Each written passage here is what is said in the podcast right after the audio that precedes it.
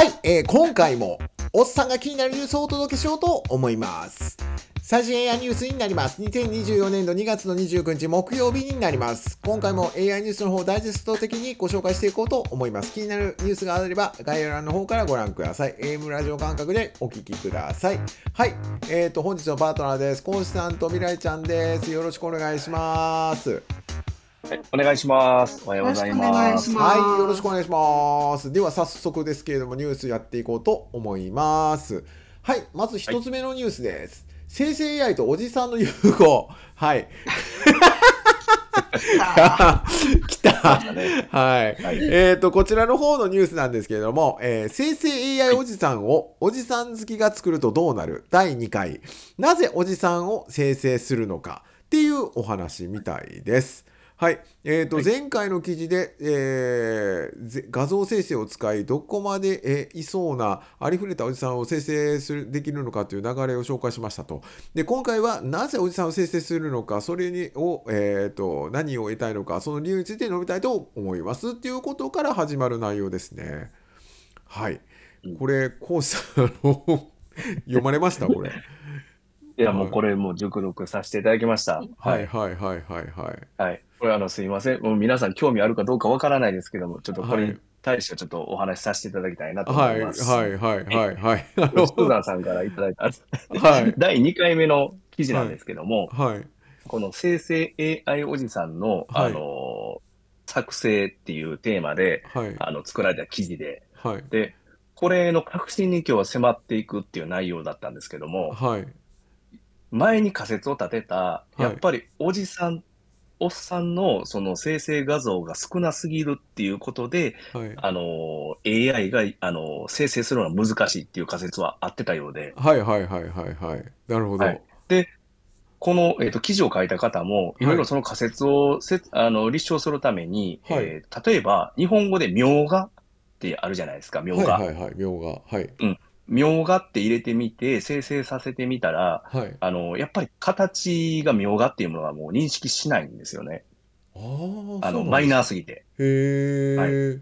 で、英語で描画って入れたもちょっと難しくて、まあ言うたら、妙っていう字とかが、まあ言うたらヨガみたいな感じの画像しか作らなかったりとか、ああ、なるほどなるほど。はい。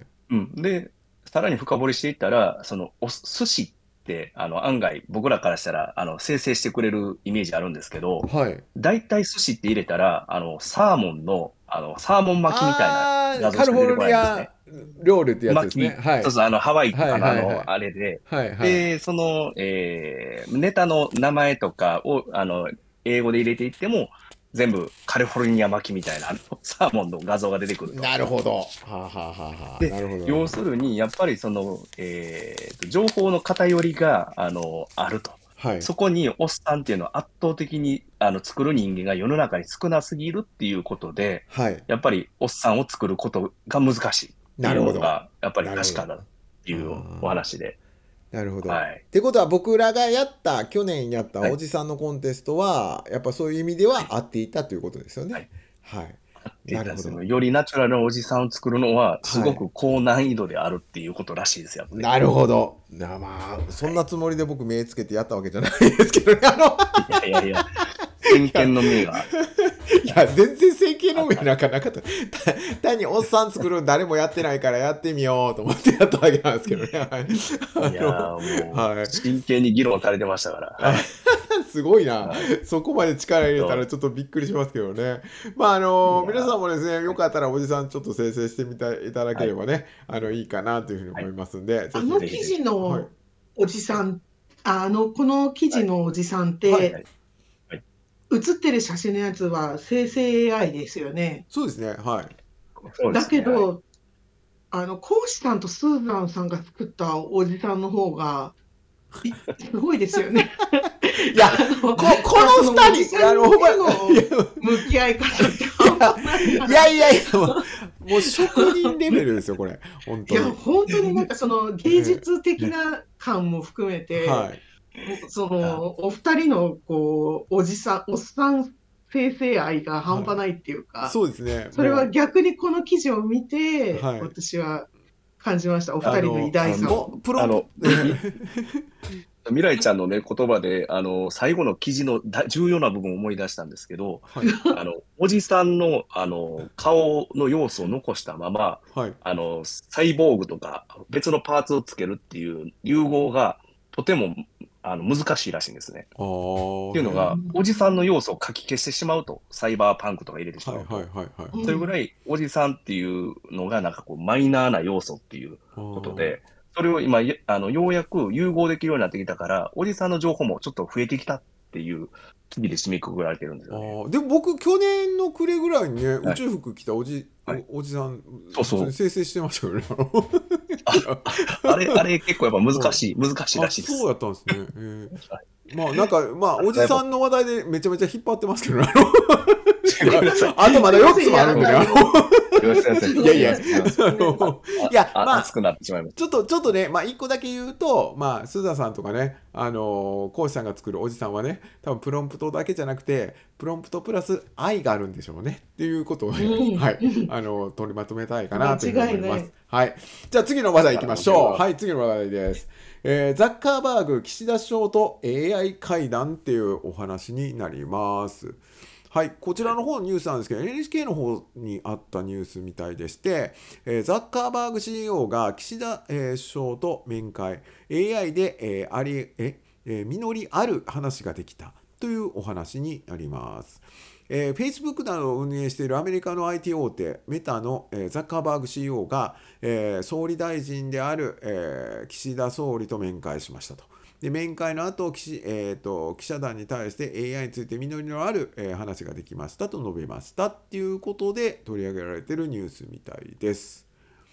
まあねザッカーバーグさん来はったんや。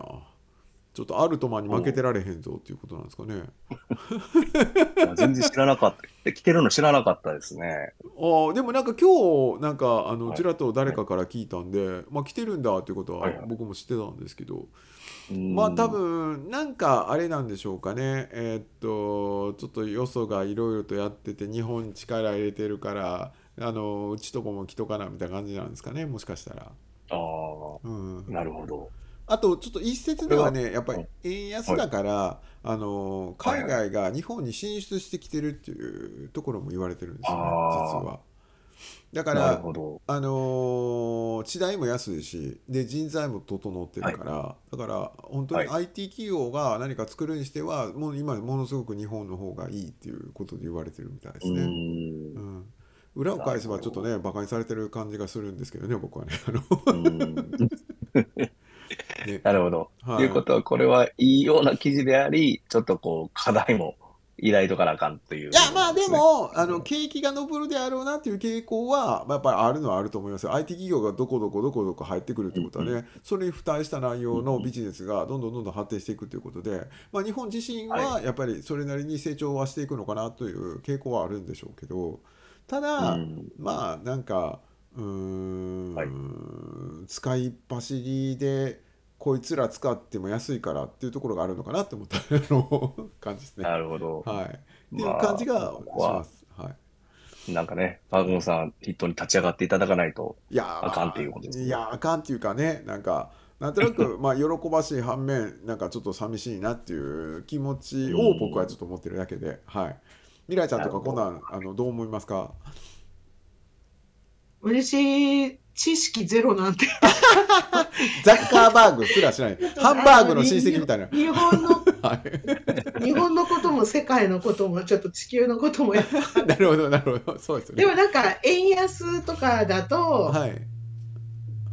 あの外国の人たちが日本に来てはい。来やすいみたいな。なんで会社を起こしやすいとかそういうことの話ですよね。今。そうですねまはい。なんとなく今あはい。復唱しただけです、あのまあ変な話ね、あの今までね、日本でも海外のものを買おうとするとね、ものすごい金額になってるじゃないですか。円うん。今いくらかわかんないですけど、150円ぐらいかな、わかんないですけど、まあ、えっ、と、ちょっと100円時代の、まあ、簡単な話ですね、1.5倍ぐらいになってるってことは、75%ぐらいで向こうは買えるってことですもんね、日本のものが。ってことは土地もめちゃくちゃ安いわけですね。1億円の例えばマンション買おうと思ったら7500万でいくわけですよ。それは投資するでしょ、うん。っていうふうに思うんですよね。う。ん。あと、まあ、例えば給料払うにしてもね、今まで通りの給料払ったところでね、前よりも安いわけですから、それで優秀な人材が囲えるってことは、まあ、多分テック企業一個いっぱい来るのかなっていうのは自然的かなというふうに思いますね。はい。うん。で右に習いでね岸田さんに言ったらもう何でも言うこと聞いてくれるから ウェルカムウェルカムですよね。まあでも悪いことじゃないとは思うんでね僕もいいことかなとは思いますけど、っていうお話です、うん。はい。はい。ちょっとまああの、はい。こんな話しながらで次の話題行こうかなというふうに思います。はい。えっ、と、スペイン大規模モバイル展示会っていうお話になります。はい。こちらがですね、同じように NHK さんのニュースですかね、えースペイン世界最大級モバイル展示会生成 AI や 6G などを披露っていうお話ですね。はい。うんえー、と世界最大級の、えーモバイル関連の展示会がスペインで始まり、えー生成 AI や次世代の通信規格 6G などの、えー主なテーマを、えー最先端の技術が披露されているっていうお話みたいです。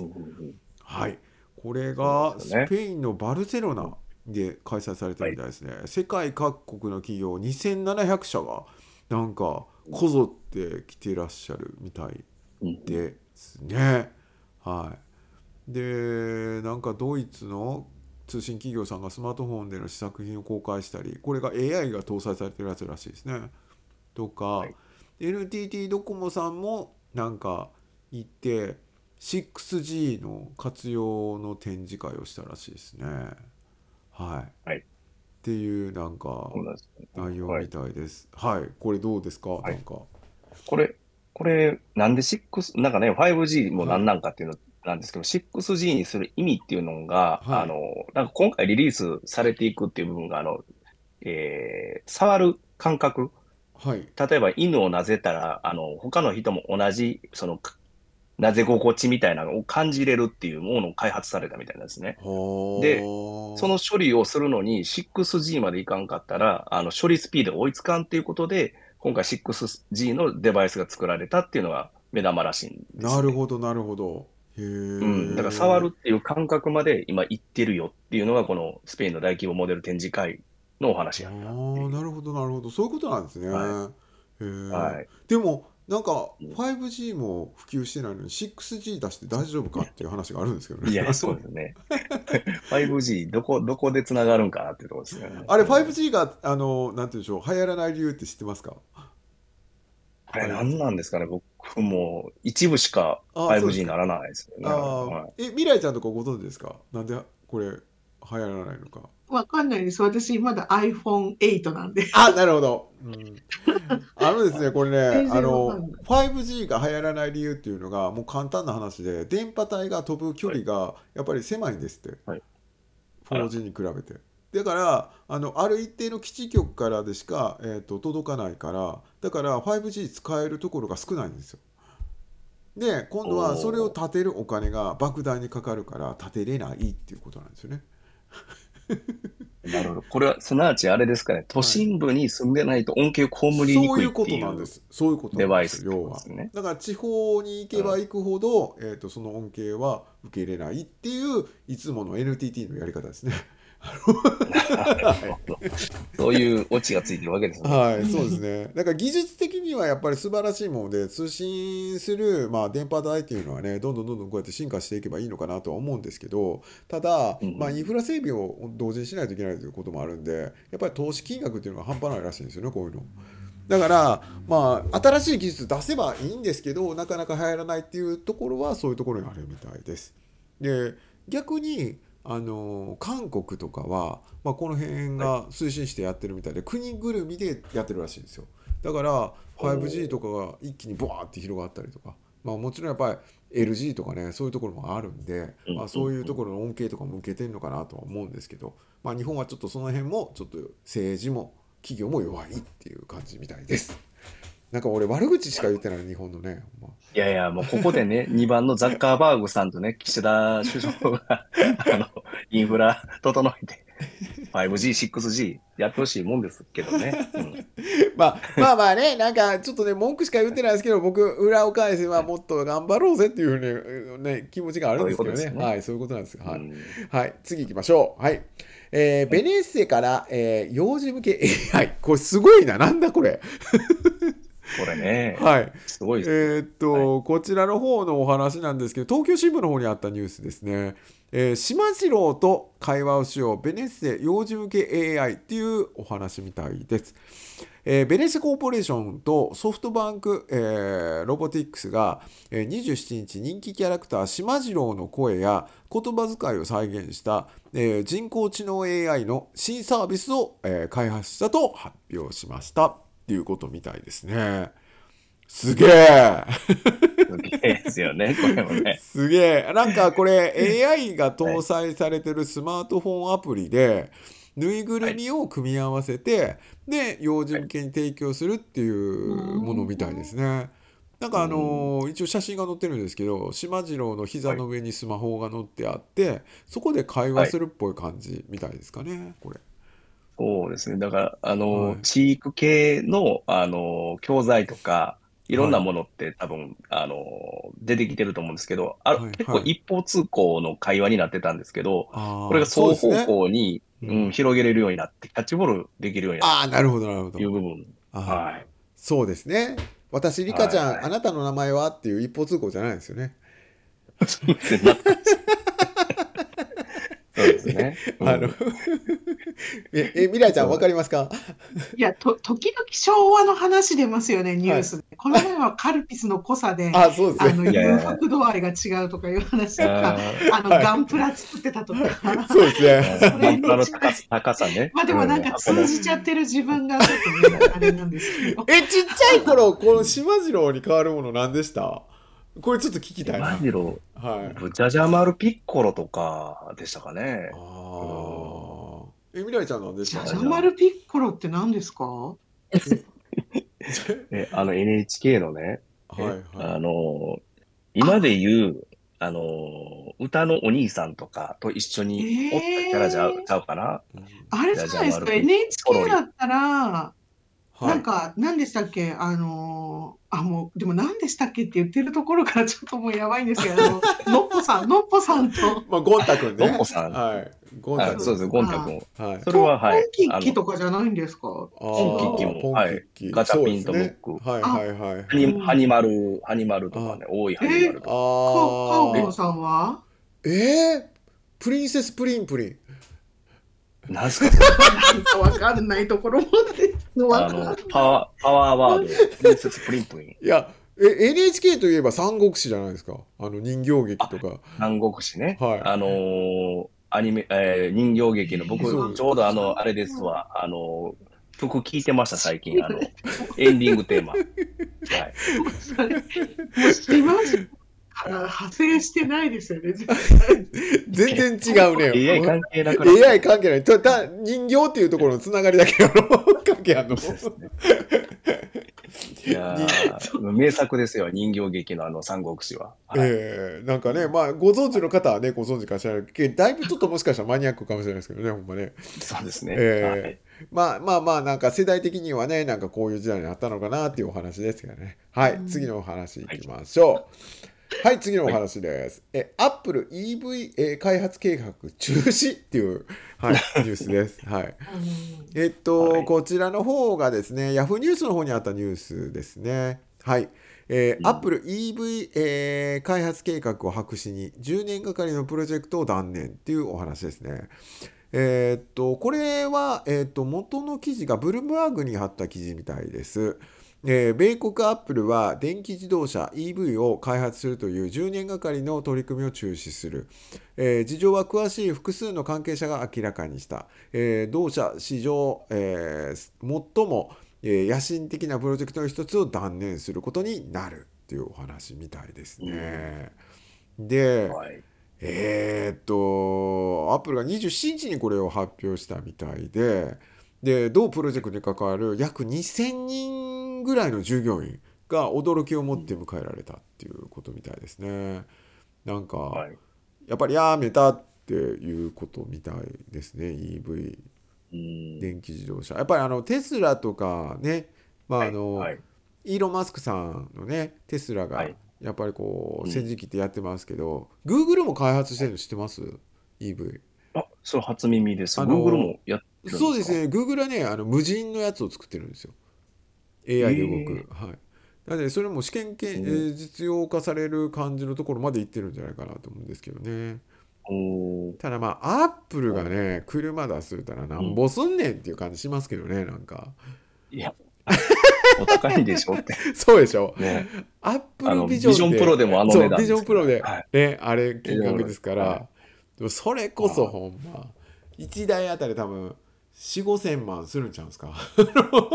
えっとね、なんかちらっと書いてたのが、標準の EV 車で1600万ぐらいしますみたいな感じの入り口やったと思うんで。そうでしょうねううんん。だからそこから、それが最安値みたいな感じなんで。まあでもその代わりすごいの作るんやとは思うんですけどね。こういうのもしできたとしたらアップルがね。驚くような感じのデザインでね。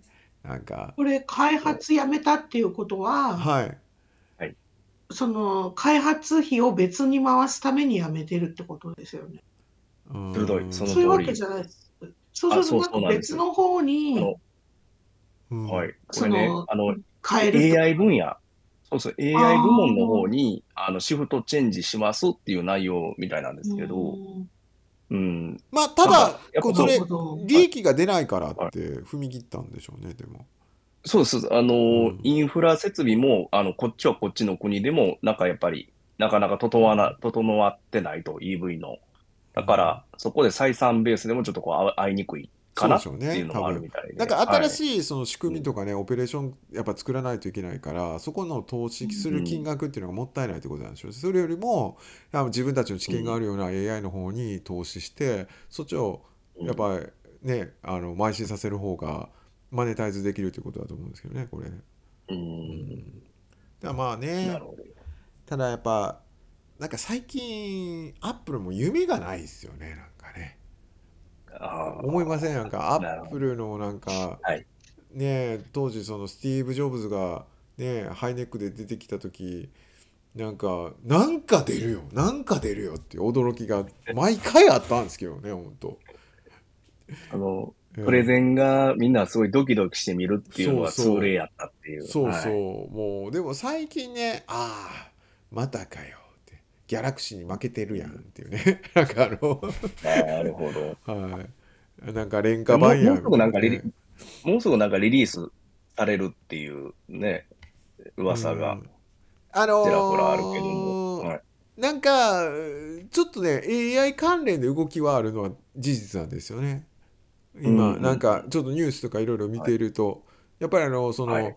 えー、と特殊なドメインを取ったとかいうのはいはい。も噂されてますし、特許なんか申請してるみたいな感じの話もあるし。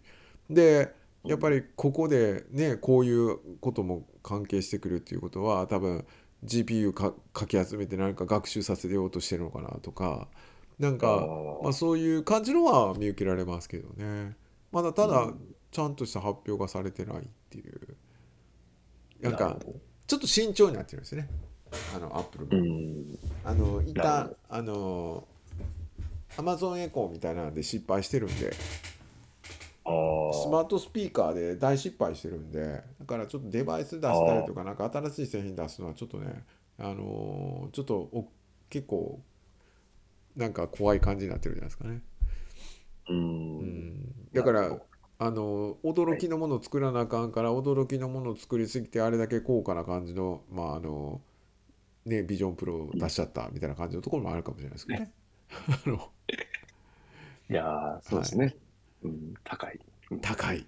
でもコウさん買うんですよね。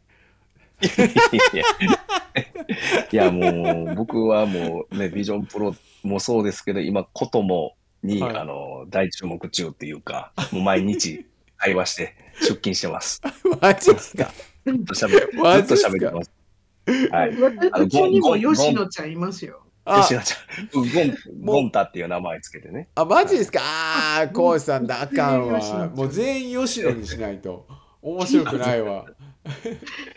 なんで、あの、そう。うちの吉野ちゃんそうと、そカーゴンさんの吉野ちゃんそう。と、あとまさまさみんのね吉野ちゃんね。吉野ちゃんと、全員吉野ちゃんやから。あれはすごいですね。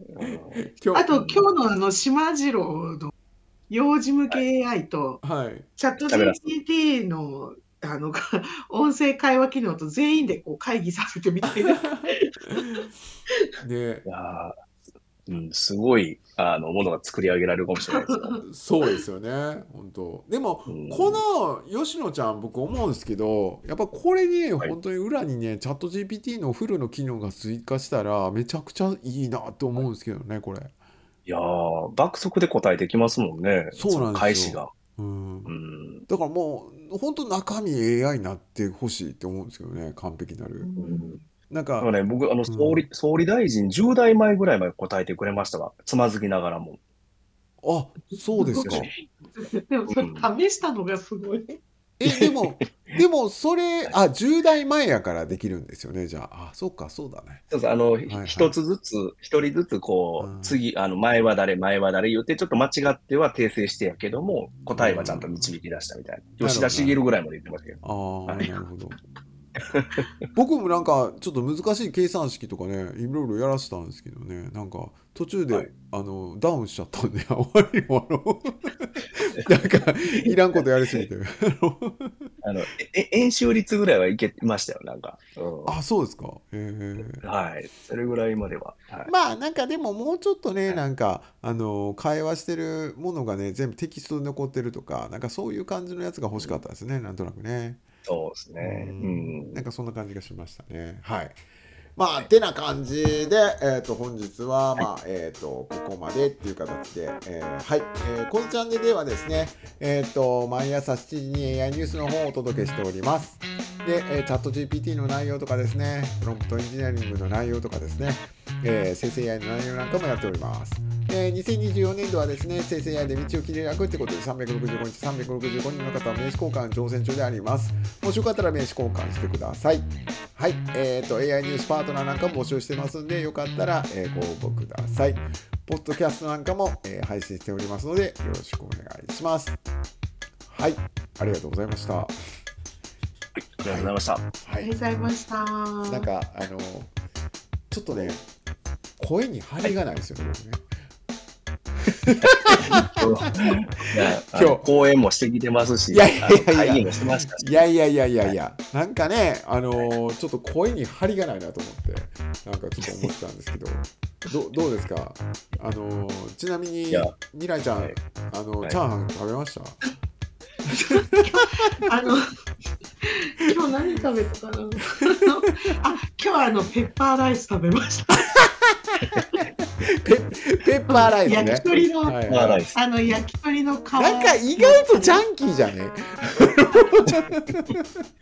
パンチの効いた。そうですよね、なんか。やっぱり未来未来星人はみんなそういうあのジャンキーな感じのやつが好きなんですかね。あと野菜不足です、なるほどね。ちゃんとしっかり野菜取ってくださいね。素晴らしい。